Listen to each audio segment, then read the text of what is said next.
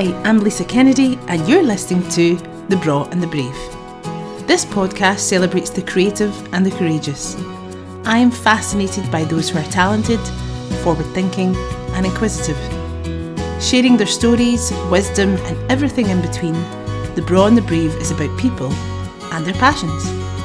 So on to today's episode. Does it say recording your end? It does, yeah. Lovely.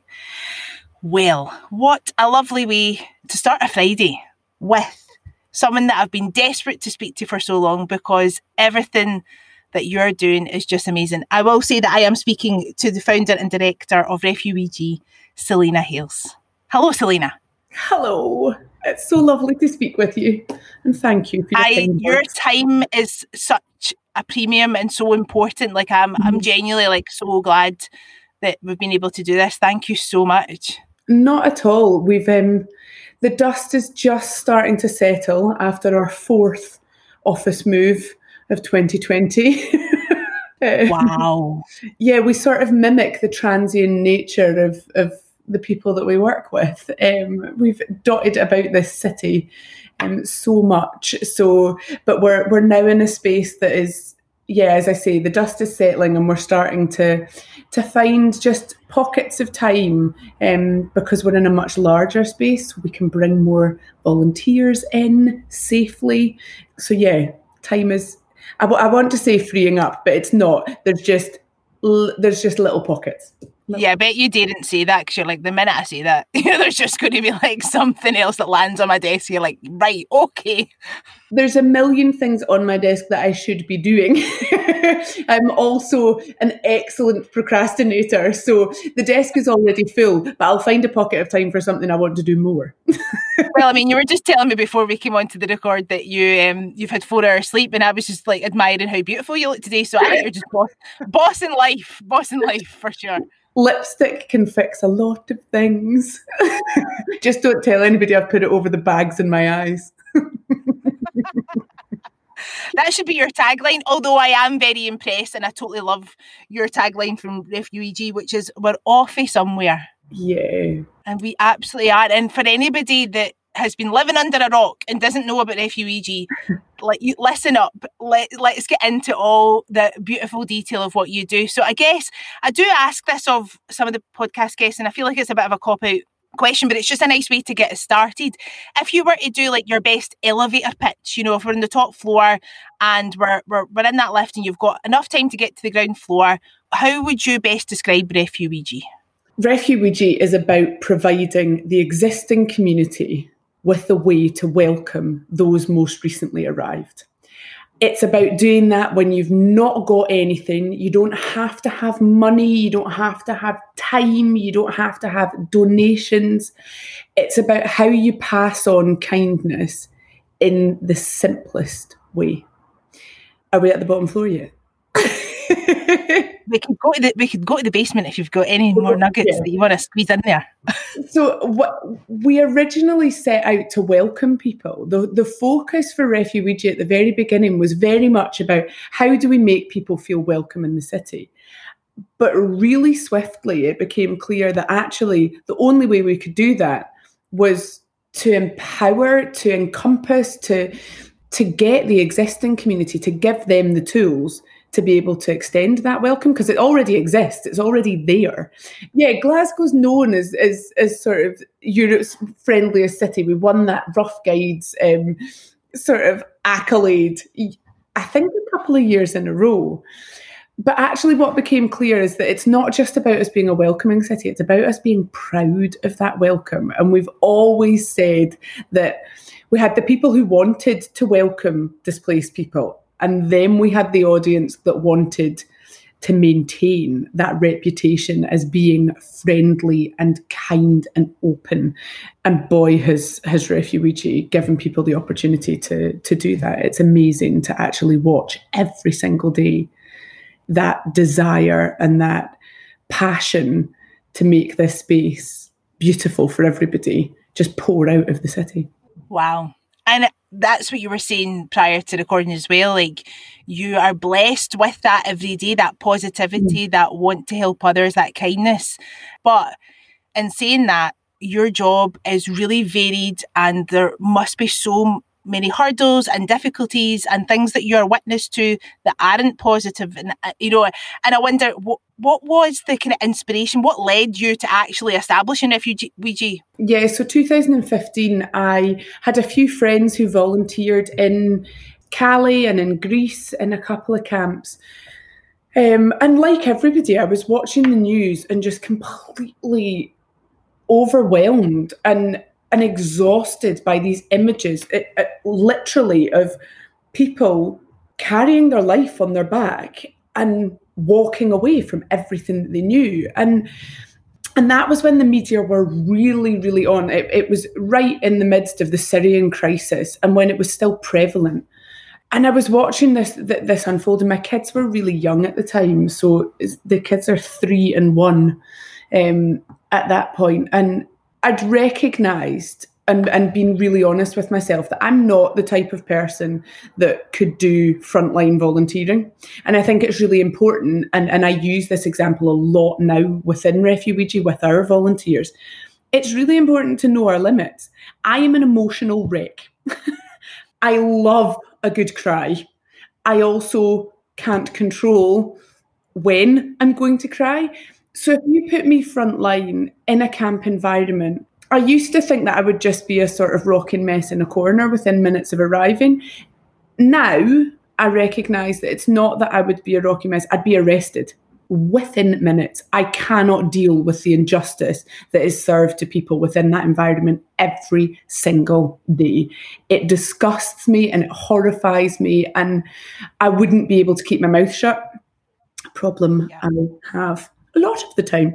Um, I don't, I wouldn't be able to keep quiet. And that's not necessarily helpful. Yes, we need loud people and we need spokespeople and we need, but it's not helping the individual in that camp who is being experiencing pre- police brutality or who is being told that they don't have access to the support that is available to everybody else. It's, I wouldn't be helping by going in and stirring shit up. Like, you have to be so much more, you have to be a certain type. So I knew that that wasn't for me, but then the, I'd stopped watching the news, and I'm, I'm very honest about that as well, that I think we, at that point, although we talk about it being positive, that in two thousand fifteen there was a lot in the news about displacement and about the Syrian crisis and about um the reception that people were receiving in, in various countries across Europe. The way that that was being portrayed actually made you want to switch off more than it inspired you to take action, because it was just overwhelming. It was too much. Um, so I talk about that feeling of being sort of stunned into inaction. And yeah, it's like, what can I do? That just the problem seems too massive. You know, it's like, yeah. you know, you just sit back like, oh, I can't deal with that. That's, that's far too much. But But you didn't. You know, you might have switched the T V off, but then you did take action and you did play into your strengths. You obviously recognise that, yeah, I'm not gonna, I'm not gonna go to the camps. I'm, I'm not that person. I'm not that guy. But what I can do is I can be positive and I can encourage kindness and I can start something like a movement, because you would have known yourself, like, that Glasgow is a friendly city. Yeah. So why not use that strength to to welcome people that are are displaced? Yeah, and I think I was really lucky at the time that I had a good, still do, that sounds like past tense. I was surrounded by amazing people, and I sort of had this real trust in this city. You know, I moved here to study when I was seventeen, and I never expected it to become home. And now I'm raising my family here, and I couldn't imagine living anywhere else. It's my city, and that's not just because of the people. It's, I don't know, there's just something, there's something magic about Glasgow. And I knew, I trusted that I wouldn't be the only person feeling like that. But I didn't really have a plan for Refuweegee to be what it is. It was never a, I know what I'll do. I'll start a charity and we'll provide welcome packs. It was much, much more uh wouldn't it be really cool if we could get the existing community to put together a wee gesture of kindness? I'll get some friends involved and I'll see what happens. And at the time I worked at the Chamber of Commerce, I worked at Glasgow Chamber of Commerce. So I got to see the strength in the business community, not just in terms of economic strength, but in terms of the desire to make the space that we all share a nice space, yes, there's a lot of capitalists out there that want to make a buck or two, but a lot of them really, really care about the space that that that, that exists, that their business exists within. And mm. could I tap into that? Do people make Glasgow if you're not from Glasgow? That was my biggest question in sort of, my office used to look out at the City of Glasgow College building.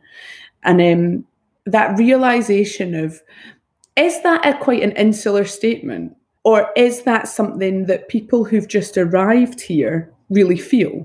Yeah. And at the time, I had no connections with any, I had no experience of the of refuge, working with refugees, of working with asylum seekers. I didn't know the difference. I didn't know any of the terminology, but I felt like I knew that Glasgow would want to welcome people if there were people here. Little did I know, I was biting off a rather large chunk. um, and social media did what social media does best. Do you know, I got, I started to ask people, I started to ask, so I asked a designer pal, I, I'd sort of drawn out the logo and I'd had the idea of the word. I, and I'd bounced it off a few people very tentatively. It's horrible bringing an idea to somebody. I was terrified that someone was going to be like, that's so bloody stupid. Every day. That's me every day. Sitting on ideas. Just tell somebody. Look what happens when you actually tell people. And it's nuts, right? Yeah. So I took it to a wonderful friend and, and someone who I'd worked with before, George Mackay, uh, a designer. He actually did the Glasgow Smiles Better campaign. That was his ah. Glasgow Smiles Better.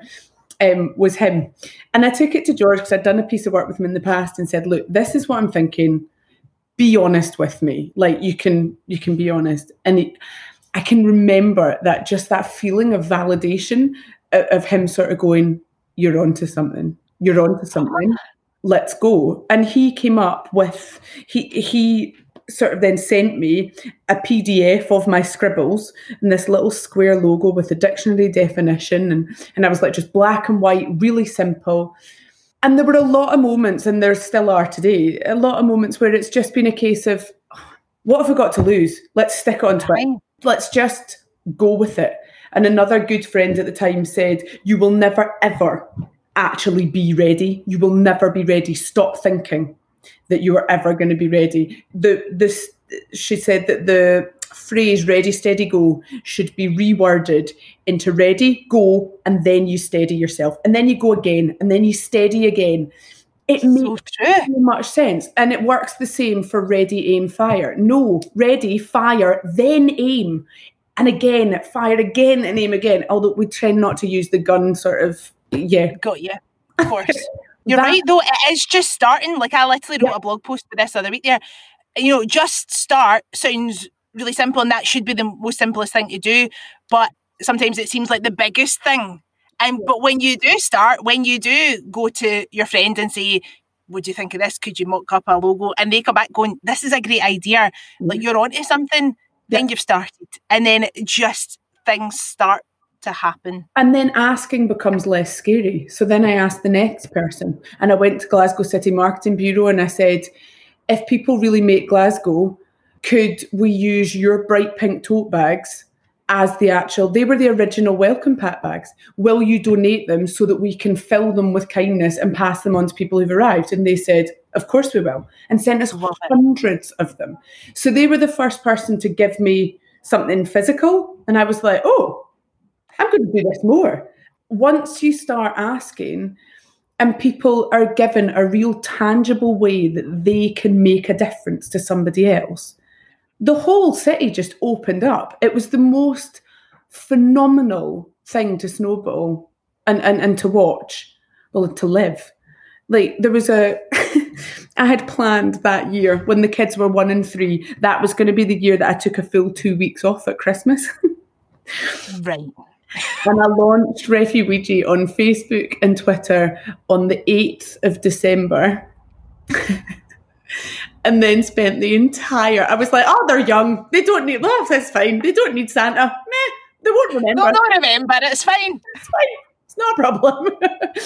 And I spent Christmas building these welcome packs, collecting letters, like shoving stuff. I was still working full time, shoving stuff under my desk during my lunch break at work, and then going in the evenings to this this office, bringing the kids along and sitting them down with, with sort of toys to play with and asking pals to come in and help. And we got we got sixty welcome packs out just before Christmas. Now, I didn't approach anybody to distribute those welcome packs. People that worked with the refugee community saw Refuweegee on Twitter, saw what we were doing, and sent me a message and were like, we work with people every day. Can we have some welcome packs, please? And that is how all of our connections have been made. We've not needed to, to go and sort of pitch the welcome packs to organisations. They've come to us. They've been like, this would make our job in supporting people so much nicer if we could pass on that gesture of kindness. Now, there's nothing... There's nothing mind-blowing in a welcome pack. There's some toiletries, there's hat, scarf and gloves, umbrellas if we've got them. There's something to read, usually graphical literature to help with language learning, um, stationery, because when we first went to the airport to meet people, which again, so privileged to be able to do that a wee bit further on in Refuweegee's journey, mm. we met people, they were spoken to in a hotel space through an interpreter. Nobody had given anybody any pen and paper to write anything down. They're being spoken to by the most Glaswegian, wonderful person who you couldn't have a better person heading up the, the refugee support team at Glasgow City Council. But he's broad, Glasgow, broad. Got ya.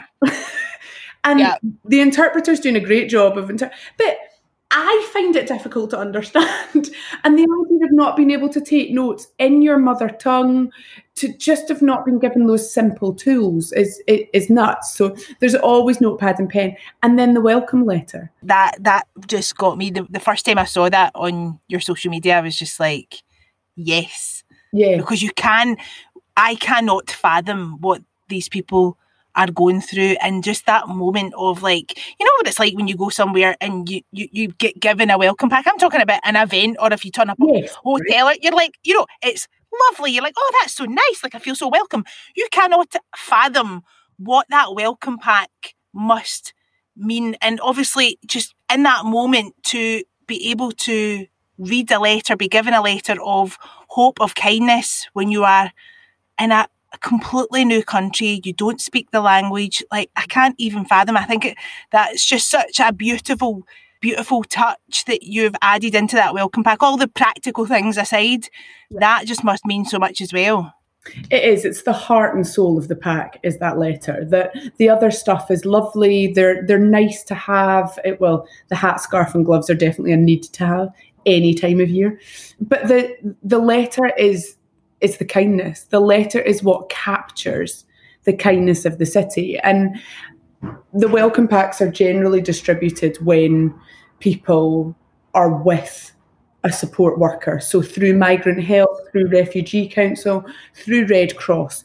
So there's always an interpreter or somebody on hand to, to talk to them about what that letter is and to translate it. And the stories from those support workers and those people are just completely mind-blowing. It's at the begin in the beginning we didn't get to see or hear about any of that. You know, there's this sort of blind faith that these are getting to the people that you want them to get to. Um, but slowly over time, and as we grew our volunteer network as well, we would start to hear stories from people receiving the letters. Just recently, one of our volunteers showed us a video. He'd been staying in one of the hotels and he's been trying to capture to, as much um, of that experience as he can and making videos. And one of the videos he's got is somebody receiving their welcome pack. Oh, and it's the size of it that we've never seen. We've not. And he, he, of course. he takes everything out of this bag. He's talking about each thing. And it's the strangest feeling. And the first time we saw someone read their letter, Hannah and I had to close the laptop and just sob for a little bit. We were both just completely and utterly blown away. That you hope it has the impact that you would imagine it would have, but we can't know that. We Of course. We've got no idea what it feels like to arrive in an alien land, not being able to speak the language, having already experienced huge amounts of trauma, to then have to experience the trauma of our asylum system. You think you can connect with that, but you can't really. We, yeah, and we probably never will. It's such a mammoth task. Like, you know, when you're saying, like, you know, I, I wasn't completely clued up. I didn't know all the terminology. I didn't know where to, to begin. I didn't know how to, to who to reach out to. We're giving these packs out in blind faith that they're going to get to people. But when things really started to kind of almost snowball, and then you're seeing the impact, I'm really impressed that, you know, because at that moment you could have been like, well, this is alien to me, and oh my goodness, this seems too big, but, yeah. but you you continued. But I guess that is just like when those moments when you see someone reading a letter, or you get a bit of feedback, or you hear a story, you're like, well, I can't stop now, like we've, we've started, and this is important, this is making a difference. Yeah, it's, I have never ever been happier, whilst at the same time never been so overwhelmed by how vast something is. And I remember the point where I quit my I quit my full-time job sort of three, four months in. Um, and, and I remember going home and, and my friend and mentor at the time, who was the person who was saying, ready, go steady, she was like, quit your job, quit your job, quit your job. And I remember going home to my husband and being like, I've decided I am quitting my job, because the only way I'm going to know if we can make this work is if I run at it full full force. I can't do a full-time job and juggle this and manage the kids and everything. Like, it's, it's too much. And I really want to give it a shot. And whole, like, see if Ross came home and did that to me. I think I, I, I don't, well, I definitely would not be the supportive partner that he is. Like, a huge part of Refuweegee is the result of this amazing network of people lifting me back up, sometimes literally propping me up. Of course. Because it's, of course it's overwhelming at times, but the the positive and the good and the the amazing sort of view that we have of this city far, far outweighs the, the tired pockets or the bits where you're just like, I, I can't fix that. Again, with it, it's that we get to see, we get to exist in a sort of really positive space. When people are really critical of social media, or, oh, there's so many problems with it, it's such a, it's it's so problematic, and there's so much hate there, and blah, blah. Again, we exist in a really positive space on social media. And I am I, I'm on record saying it multiple times, I do not think there is anything that we can't get by asking for it on Twitter. Like, we are so, so lucky to just have this platform and space to say, last week, for example, a mum of two, really serious chronic pain and mobility issues, on a waiting list. Her support worker at a partner organisation phoned us, really concerned about her health and well-being and mm-hmm. the caring aspect of their situation for both of her children. And all she needs is like a stool or a walking frame of her. Within twenty-four hours, we'd had one delivered to her door by saying on Twitter, someone will have one of these in a cupboard Aye. somewhere. Pass it on.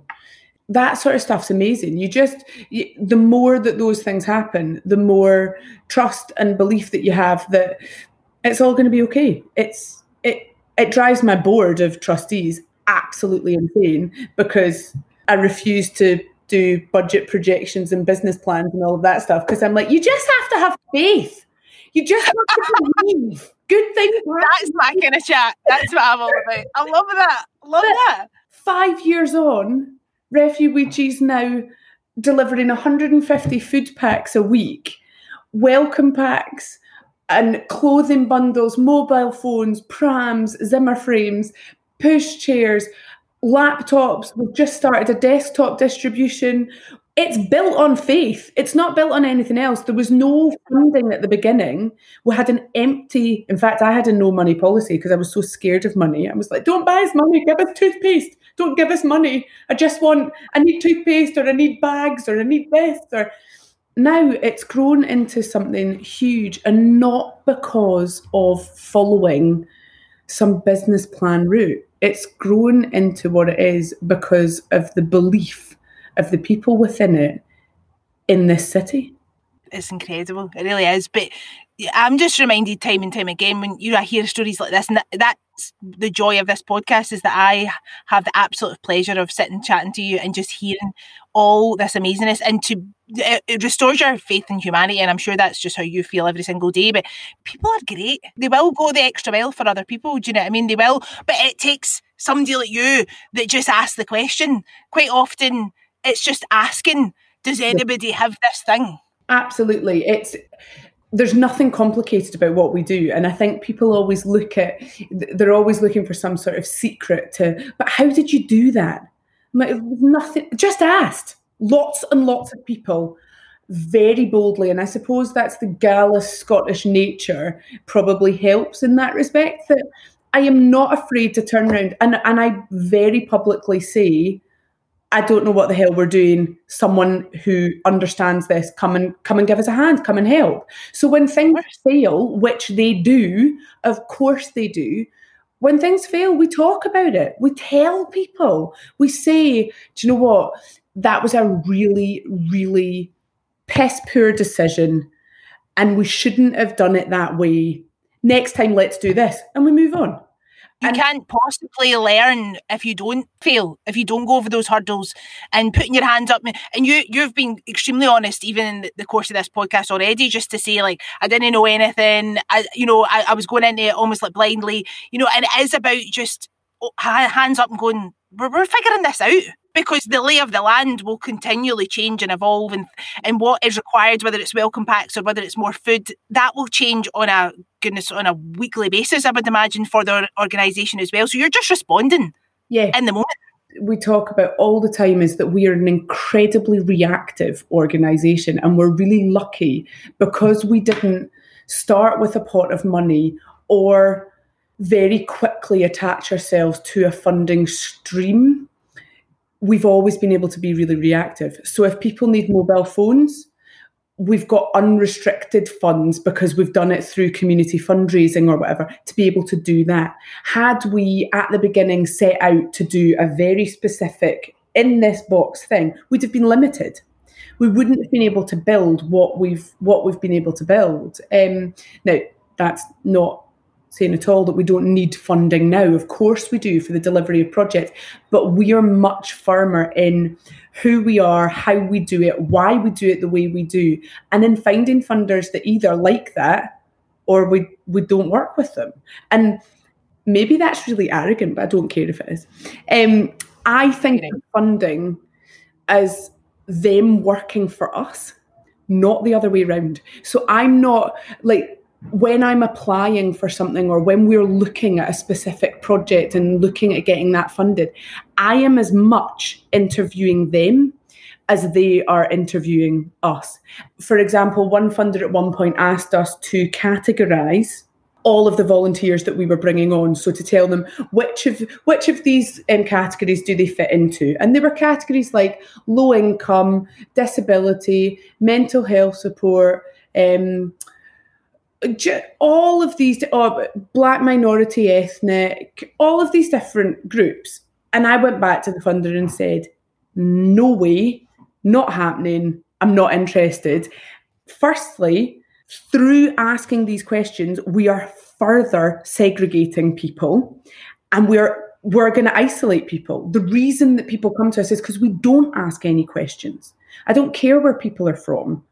Other than to find an interpreter, obviously, like I'm not that rude, but I don't need to know your life story. I'm certainly not going to ask you to revisit your trauma. I don't want you to have to tell me whether you're on benefits or whether you're working or whether you, I, I don't need to know any of that stuff. And if I do start asking that, people are going to start thinking of me as some sort of home office tracker. And it's another box-ticking exercise. Forms and questions and interviews do not sit comfortably with people who are seeking asylum in this country, because it is a horrific and damaging process. So why would we become that? Fortunately, that funder turned around and said, you've given really strong reasons as why you can't ask those questions. We're happy to progress. Had they not, had they said it's essential, we'd have said, cheerio, no thanks, we can't do it. It there has to be a real firm standing. You you know the ethos of the organisation, and you're not going to sidestep that in order to, to get that support, because you know you'll get that support elsewhere from, from people who get, get what Refuweegee are trying to do. Exactly. Um, and you, you would have educated them in that moment by saying, listen, this I'm not I'm not going to go there. Yeah, you know, and hopefully that'll have further educated them for future. That's not useful, and particularly for Refuweegee mm. to, to collect that information. That we don't need that. We don't need it. And I think that is, it's that having that sort of trust that if you, if we kick back on that, maybe it kicks back to somebody else and to somebody else. And it happened at the beginning of our lockdown project, at the very beginning, so sort of March time, when we were going into lockdown and stockpiling was a real issue. We had a couple of organisations get in touch with us and say, I'm really concerned about a couple of clients that we have, people we work with who are incredibly vulnerable and who won't be able to get to the shops. And if they do get to the shops and the sh- then the shelves are bare, they don't have the funds to go somewhere else. They don't have the capacity. It might be mobility. It could be um, funds, all of these different things. But yeah. There are going to be people massively struggling. And we realised at that point, we're going to have to do something really quick and really responsive uh, to that situation around food. And the reason that we were placed to, we, that we were well placed to do that is because of that partner network, but also because we've got the capacity to react quickly. And the system and the structure is there for us to be able to, and the belief and the faith that other people in the city will support whatever it is we decide to deliver. Not quite sure we expected it to become what it did. Again, it's another of those, let's let's do shopping for a few folk. And then I think I came into, I think I came in the next week and said to Hannah, I was thinking it would be really good if we had a text service that people can just message us if they need food. So I've launched that. And the following day, we... we came in to one hundred fifty requests. Wow. For food, toiletries, entertainment. The next day, there's another one hundred. The next day, there's another one hundred. So in the first few weeks, we were doing around eight. We could, three of us could churn out eighty food packs a day.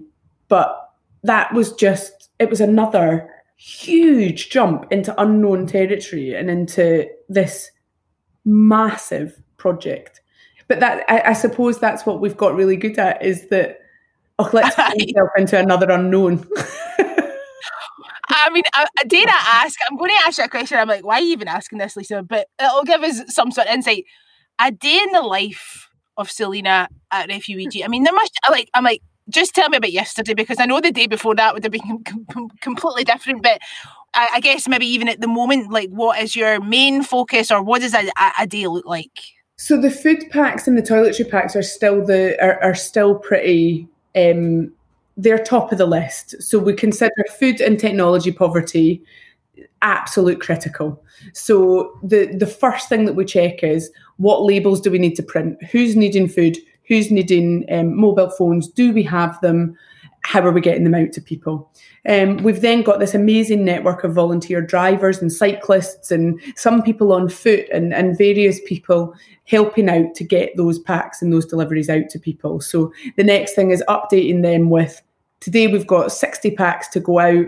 Give us a buzz when you're downstairs and we'll bring them down to you. Sorting out the volunteers so that they know what's going in each pack and getting them them organised. It would be really funny to ask my team this question as well, because I reckon they'd say she sits in her office all day making phone calls. um, but then at the moment, because we've moved into this new office, we've got more capacity to bring volunteers in. So the shift now, it used to be that Hannah, me and Claire would all be on the production line building the packs. So that was up until about six weeks ago. we were the production line because we couldn't, we didn't have a big enough space to safely bring in anybody else. Now we've got space to bring in volunteers and a huge volunteer network. Um, but we're still in the process of setting up the office as well. So, so where are you now? Where are you based now? We're now down on Cadogan Street in the city centre. Um, so we're, it used to be a call centre. Um, you can tell that if I show you the ceiling. Um, although, I, although I'm very much enjoying your background, though. It's lovely, right? So we've got this Beautiful. amazing... Um, Lila, one of our volunteers, is an interior designer and decorator, and she's done our last three spaces she has done for us, and she is just the most incredibly talented in person. Go and check her out on Instagram. She's called Lila Talmar Interiors, and she's just phenomenal. She's turned it into us. So yeah, you can see loads of pictures of it on her Instagram. That's not your average call centre. No, no. So yeah, it shifted, and, and we've realised that that's really important. That when you're grafting, when uh, and when you're expecting people to come into a space and to give their time, and you want that to be a lovely space. And whilst at the beginning we've worked in absolute shitholes, we've worked in some of the most like awful spaces that haven't had working toilets and that like just awful. And during that time, we've been like, we're too busy, we're too busy.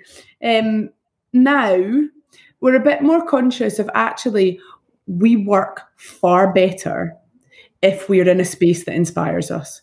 And we shouldn't downplay the power of working in a beautiful space. Absolutely. We deserve that. Our volunteers deserve that. And and so it's lovely to be able to create that um, in here so quickly. But... The the day is sort of broken up and peppered amongst people dropping in with donations, um, the volunteers taking packs down to the to the drivers outside, meetings about other new projects. We've got so many projects happening at the moment. We've got a photography project that we give people cameras when they've just arrived and ask them to share what Glasgow looks like through their eyes, um, which we'll hopefully have an exhibition of quite soon. Yeah. Um, that's called Claiming Back the Narrative. We've got students working with us at the moment to do an analysis of the, the letters.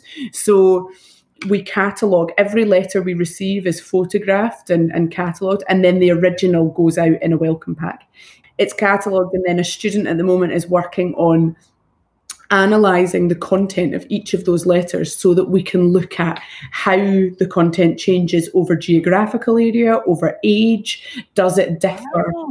And and what did it look like in two thousand fifteen? What was this city's perception of refugees then? And what is it now? And how can we build that into a schools toolkit? We're currently working on a project with a group of teachers and a group of students to look at what they were taught about refugees in school and what they should have been taught about the refugee experience, and how can we educate people better. There's just tons. There's so yeah. much going on. As I can imagine, your work a lot of the time and the frustration that you must be up against all the time is that that kind of myth busting and like educating people. You know, as much as like it is mostly a positive space and you're getting, you know, the support for all your volunteers and your team, there must still be moments where you're like, you don't know. Sit down with me for five minutes and I will tell you exactly what these people are facing and who they are and why yeah. they deserve everything that you've got. I've got a very, like, my tendency is to talk about the amazing side of Refuweegee. My, my focus is on... Only through talking about the positive will we continue that wave of positivity. So my focus is always on, look at these gorgeous letters, look at these amazing volunteers, look at what this city has achieved. There is a dark side. There is an incredibly dark side. And that comes out, and what I have always tried to do and what I stand by is that we never, ever shut somebody down for saying something that we disagree with, that we always try to educate and we always try to challenge it in a friendly way. Sometimes there's people that are just abusive and that's just a simple block. Yeah, um, of course. But most of the time, In fact, every single time, whether it's abusive or not, it comes from a place of ignorance. So it's a lack of understanding. It's people just not knowing what the asylum experience is and the difference between somebody who's come here through choice and somebody who has been forced to come here. Um, all of those different... The, the different sort of ways of describing people who now find themselves living in this in this city. Yeah, and you're just appealing to like people's good nature in the sense that, you know, you're like, fine, that that's what you think. Here, here's mm. I'm going to tell you the real story, and I'm going to educate you because I'm assuming that you're going to be open-minded enough for your opinion to be changed. Yeah. And that's, there's lovely examples of that working. And there's lovely examples of that working with one-word responses. So years ago, we'd put the buggy campaign onto Facebook and said, much to Hannah's, Hannah manages the buggy campaign. And I put it on Facebook, and within a week, we had over one hundred thirty buggies and pushchairs. Um, like, where are we putting these? Offered and distributed and dropped off in various places. Wow. Um, but when we put it up on Facebook, somebody had gone on and commented, you shouldn't be having a baby if you can't afford a pram or a pushchair. Um, what's wrong with people? And, and just this little, like, ramble. And normally, I would... Like normally I would use the Refuweegee account and I would go on and I would explain. And for this, I was like, do you know what? I'm, I'm just fed up. I think it was probably like the fifteenth or sixteenth comment that day that was just someone being ignorant. So from my personal account, I just replied to that comment with one word, rape. And when it hits you, it hurts and it's painful, and you might then just delete your comment and bugger off. But this person came back on and said, I am so sorry. Didn't think before I got angry. That was really silly of me. Thank you. I will remember that forever. You only need one per- you only need to change one person's mind and you're winning. Like it's it It's that feeling of it doesn't need to be complicated. You just need to get somebody to think slightly outside the box. Um, there are some times where that that happens more quickly, and there are times where people just point blank refuse to to think differently about a situation. But the the biggest thing is the is the idea of charity begins at home. The biggest thing that we counter all the time is charity begins at home, and we should be helping our own first, with this complete disregard of the fact that people arriving here are now our own. I was just, um, that's why I'm not. I'm like, this is the yeah, home. This is now home, and they didn't choose it. So yeah. It's actually. It's not their choice. Walk a mile in somebody else's shoes. Jeez, yeah. Oh man. Um, and the idea that people are just given everything when they come here. And we did a series of videos um, just, I think during lockdown, I can't remember, T- time is all merged. But we did a wee series of videos about asylum support benefit and about the housing system and about hotel detention. And the response to those was unbelievable, because there are things that we see day to day that just become normalized to us. It doesn't make them any less horrific, but they are, we we know those systems, we understand them. It wasn't until I shared this series of videos that I was like, shit, we need to make people more aware of this. We need people to understand that when you come here, yes, you are given a safe place to live. That is a very loose safe. So it used to be that you would be given usually flat a flat accommodation, usually in a very, very poor area of the city because it's where the housing is cheapest.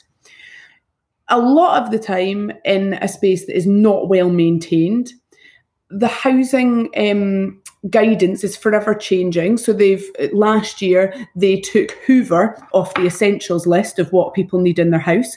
So families with children in carpeted houses are, are no longer given a Hoover. Everything is basic. And then you are given five pounds seventy-five a day to live on. That's to cover your travel, your toiletries, your clothes, your food, your mobile, your your five pounds seventy-five. If you're pregnant, you get a wee bonus so that you can eat healthy. You get an extra two pounds.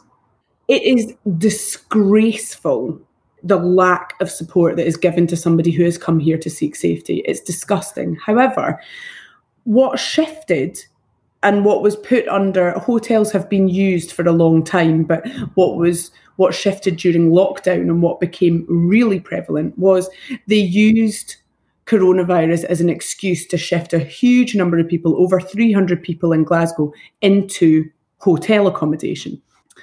Now, the ignorant think, well, that'd be lovely, being in a hotel and you've got your wee T V and everything you need. It's not the Malmaison. The T Vs are often removed. Te- there's no telephones. You're locked in. You're, you're sort of told that you have to stay in your room for your own safety. And the best bit, because your meals are apparently provided, your five pounds seventy-five a day is removed. You don't get any money at all. None. So people think that folk arrive here and they just get given benefits. It's not benefits. It's thirty-seven pounds a week. It's nowhere close to universal credit. And if you get put in a hotel, that's taken away from you as well. Any freedom to purchase your own stuff. If you need period products, you have to go to the front desk and ask for them. If you want to have your meal at a specific time, you need to go and request it and it'll probably be denied.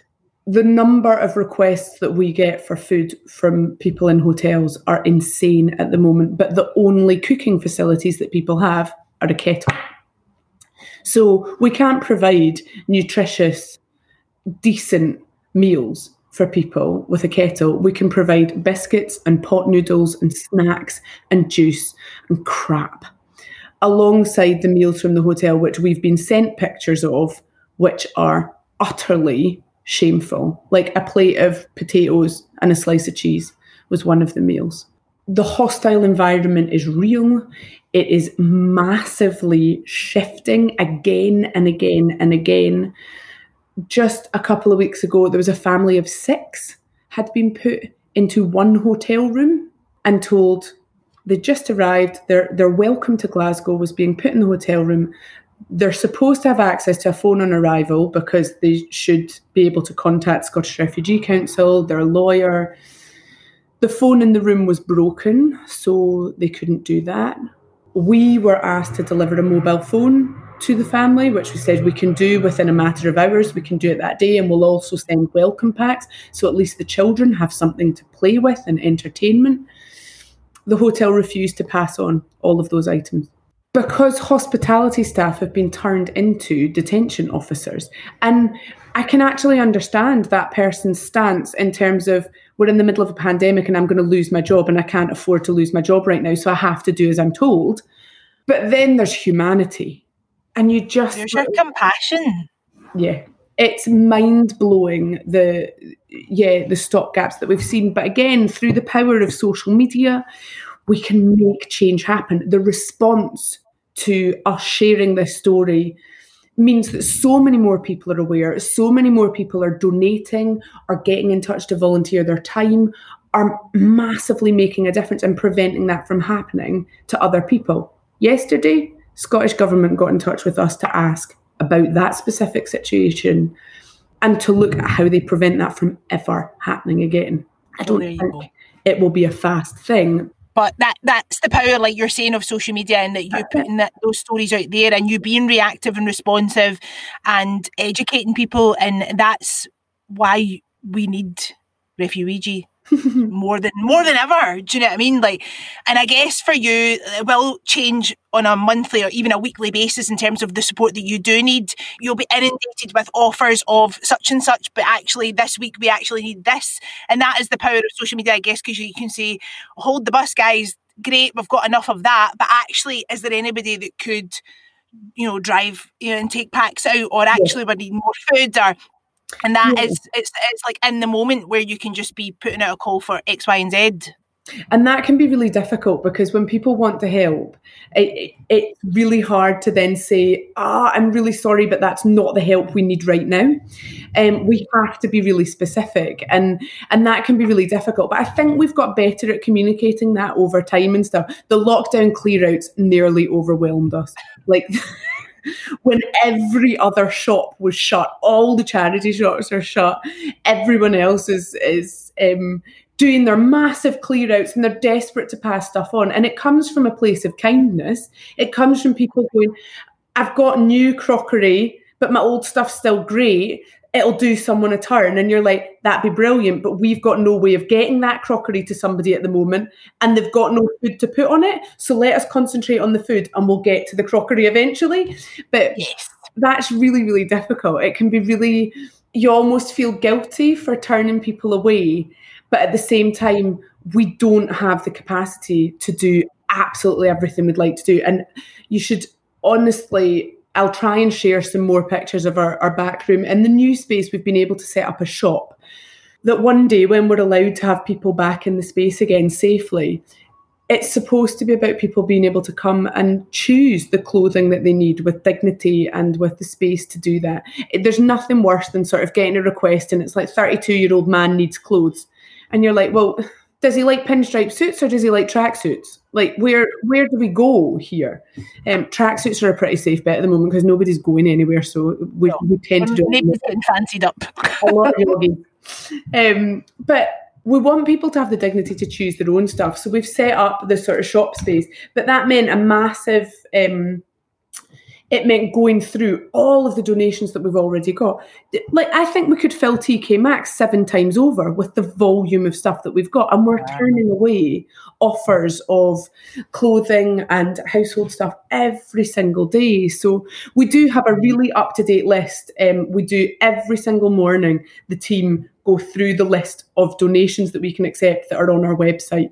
So... Mm. Check that um, before getting in touch with us, because most stuff is covered on there. Um, the big shortages at the moment are non-perishable food and toiletries. That is what we continually need donations of. So running donation drives in your close, sticking a, a sort of cardboard box out and saying, we'll be dropping this off in a week, is brilliant for us. Um, to drop stuff off to us, people need an appointment at the moment so that we've got a record of who's in the space and so that we limit numbers. So that's all on the website though. Um, but there are... Because obviously I'll put all the details in the show notes, so there, mm. obviously there's no point in asking you, like, what do you need right now? But if there are those things that you know just constantly need replenished, yeah. then... when anybody's listening to this, whether it's, you know, next week or in a month's time, yeah. the details to get in touch with you guys will be there. And obviously all the posts so that, you know, that, because I just feel like so many people need to know about what you're doing because they would, would absolutely want to help in whatever way they can. Do you know what I mean? That's what's been amazing. The response has been amazing. And to bring what we're going back to what we're saying about, like, the people who say charity begins at home. One of the most beautiful things about the food project at the moment, and toiletries and entertainment, there are no questions asked. That is open to everybody.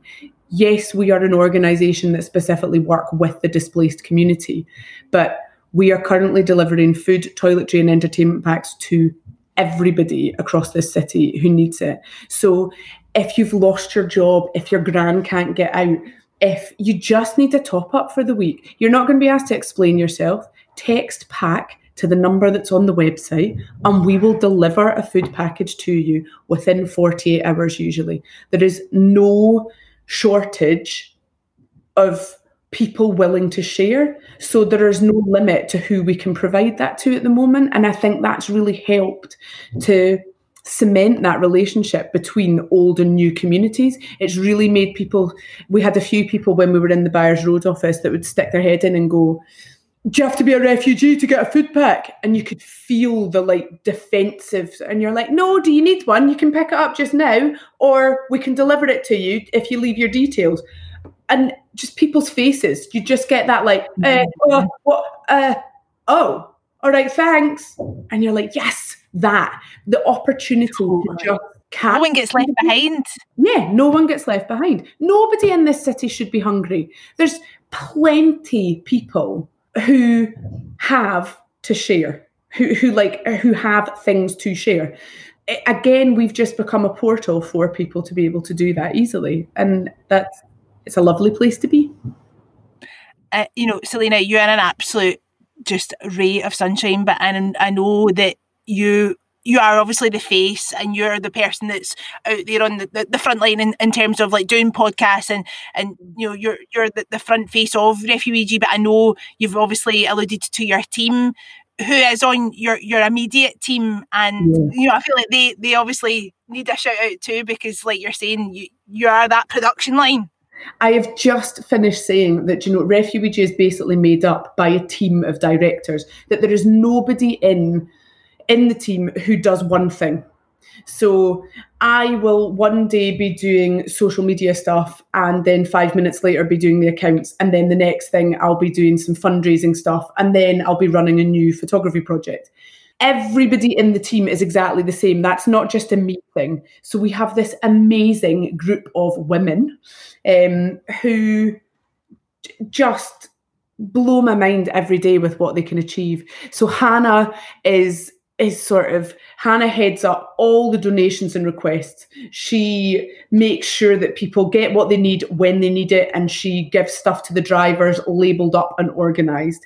Um, Jen is, Jen's sort of more in the background in terms of, she works at the back end, she does the website. She's designed the most phenomenal database for us so that the text message comes in, we've got the information within twenty-four hours, and the pack then goes out twenty-four hours later, if not sooner. So Jen does all of our digital comm stuff. Paula runs projects and events in the team, so she's looking at the photography project. She's going to be doing a storytelling project soon, which I'm super excited about. Love that. Yeah, I, I like parent and toddler engagement. Oh, just... so much brilliant stuff. Um, but everybody also plugs any gaps. If we've got a particularly pack-heavy day, we're all out on the production line building food packs because... all it, hands on deck. Of, yeah, knuckling in. Um, and then we've just recently added Nikki to our team, who is this phenomenal all-rounder, and she's just going to keep us all in check in terms of our new space because... you can tell that we've worked in total dumps before because we can't seem to look after our new lovely space. So Nikki's job is making sure that we do that. Um, but she's just getting to grips with the project. And propping up each of those team members is a huge bank of volunteers and partner organisations and people out there who just get what we do, get how we do it, and are right there when we... stick a message out last minute going, does anybody know anyone that's got a Zimmer frame? Or could anybody help get the Zimmer frame from A to B? Or could somebody find a charger for this very specific model of Samsung phone? There's just this, yeah, this vast, um, yeah, space filled with wonderful people who make what we do possible. So it's... incredible. Yeah. Incredible. And I, I would hope that we've learned so many lessons, hopefully, throughout the course of this pandemic as it continues, but I would just like to think that more people have had time to pause in their busy, chaotic, self-centred lives as we all can get, that moment to pause to maybe look outwards and, and realise that we are a community and we're off somewhere and we all matter, and if this is your home, then this is your home and you deserve to be welcomed and treated fairly. Yeah, we have said that the one thing that twenty twenty has been good for, and there's not many bloody things, but the one thing it has been good for is helping people recognise their own privilege and connecting people with the very, very immediate space that they exist within. And that's actually been amazing for us, and it's awful to talk about thriving through a pandemic, but we all know that it's far easier to empathise if we have direct experience of something. What we have all experienced as a result of coronavirus is some of our freedom being removed. Even the simplicity of being told to wear a mask, a lot of us have turned around and gone, I don't want to do that.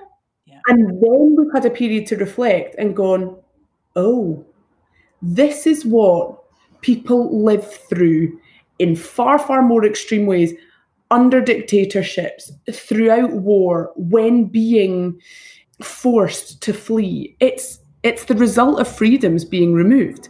And now that we have albeit a very, very light version of that experience, people are so much more engaged with how important our kindness is.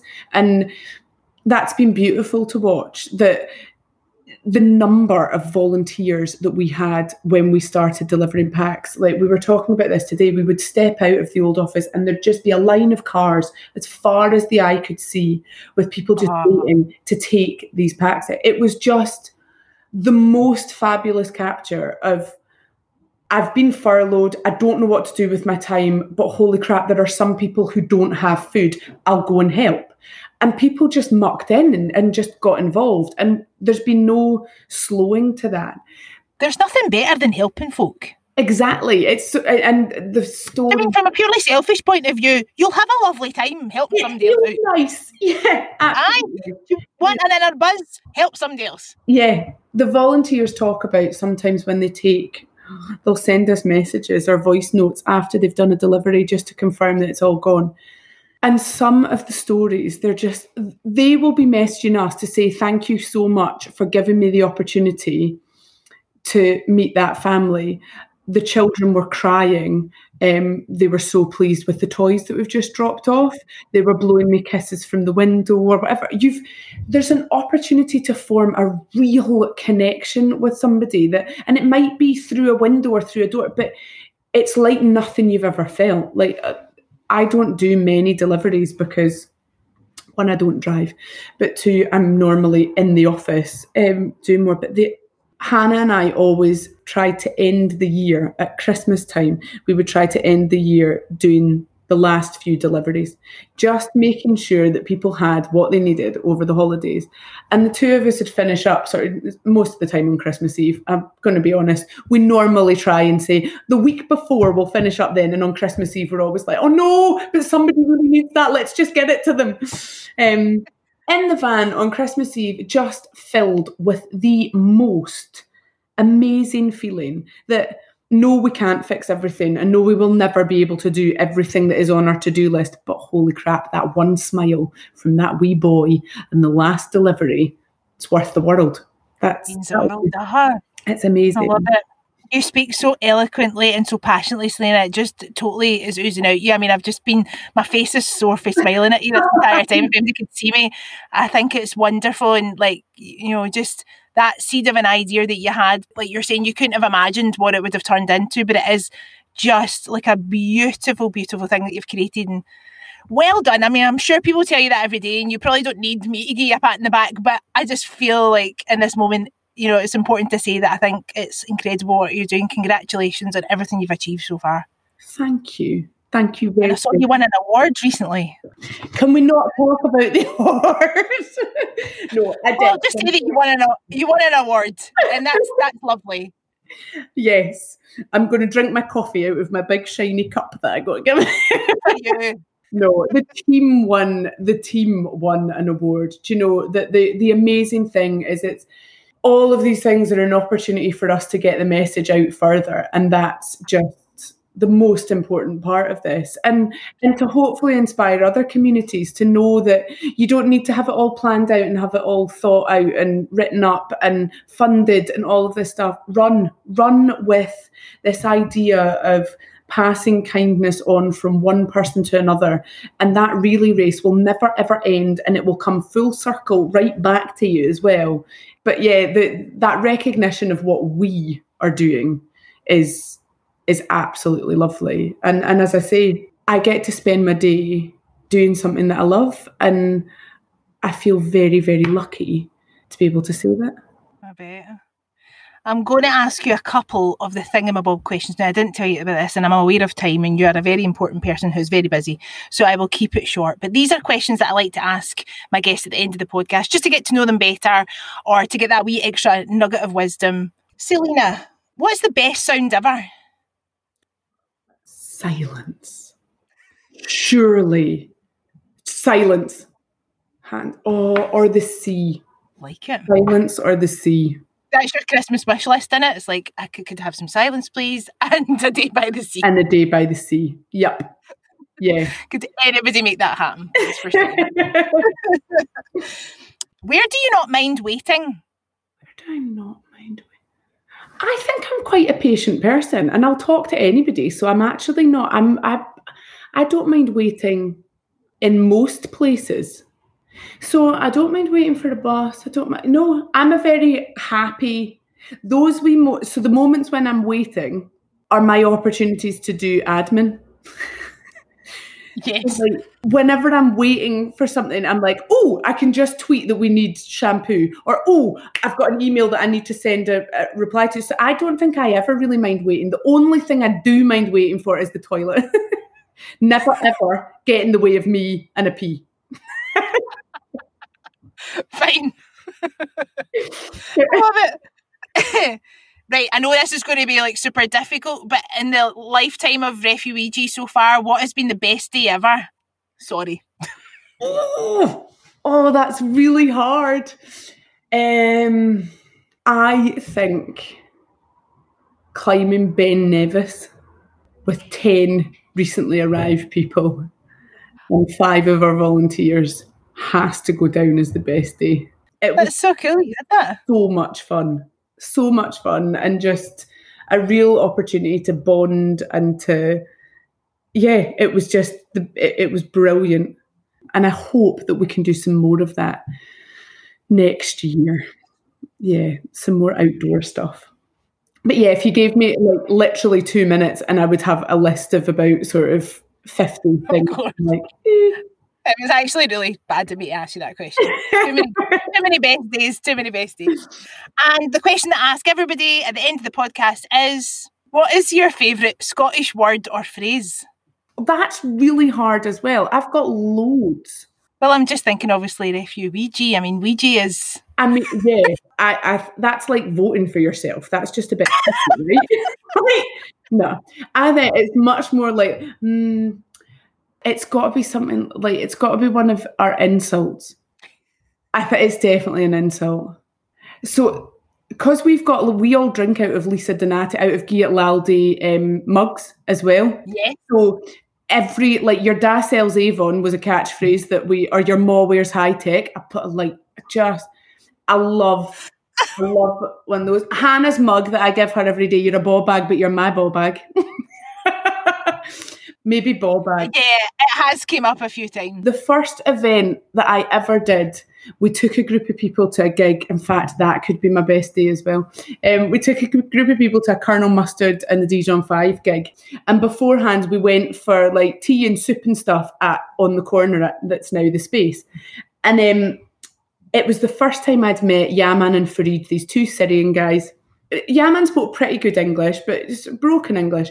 And they're both having a cup of tea. One of them drinking out of a ball bag mug and one of them drinking out of a fanny boz mug.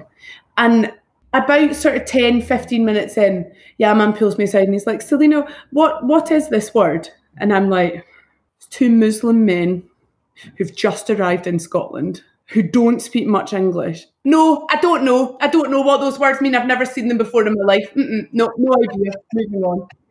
Now Yaman thinks that that is absolutely... He's now on our board of trustees. Um, wow. And he thinks that that is the funniest thing, that one of the first questions he asked me was what a ball bag was. Oh, Selina, what a joy it has, it has been to, to meet you virtually, albeit... But, you know, your positivity and your energy just totally shines through. And, um, yeah, I'm in total awe of what you and your team and all your amazing volunteers are doing, and anything that I can do to support and promote and just big up what Refuweegee is all about, um, I, I will do it. Um, you know, and thank you for your time, because I think on a podcast, it's that long-form opportunity to get to the heart of what yeah. Refuweegee is all about. And I do really appreciate your time, because I know... how busy you are. And on that note, I'm going to let you go and actually do an amazing job. I've got a group of students um, waiting on Zoom for me, so no worries at all. Thank you so much. I hope you enjoyed today's episode of The Braw and The Brave, a podcast about people and their passions. Join us next time for more insight and inspiration from my wonderful guests.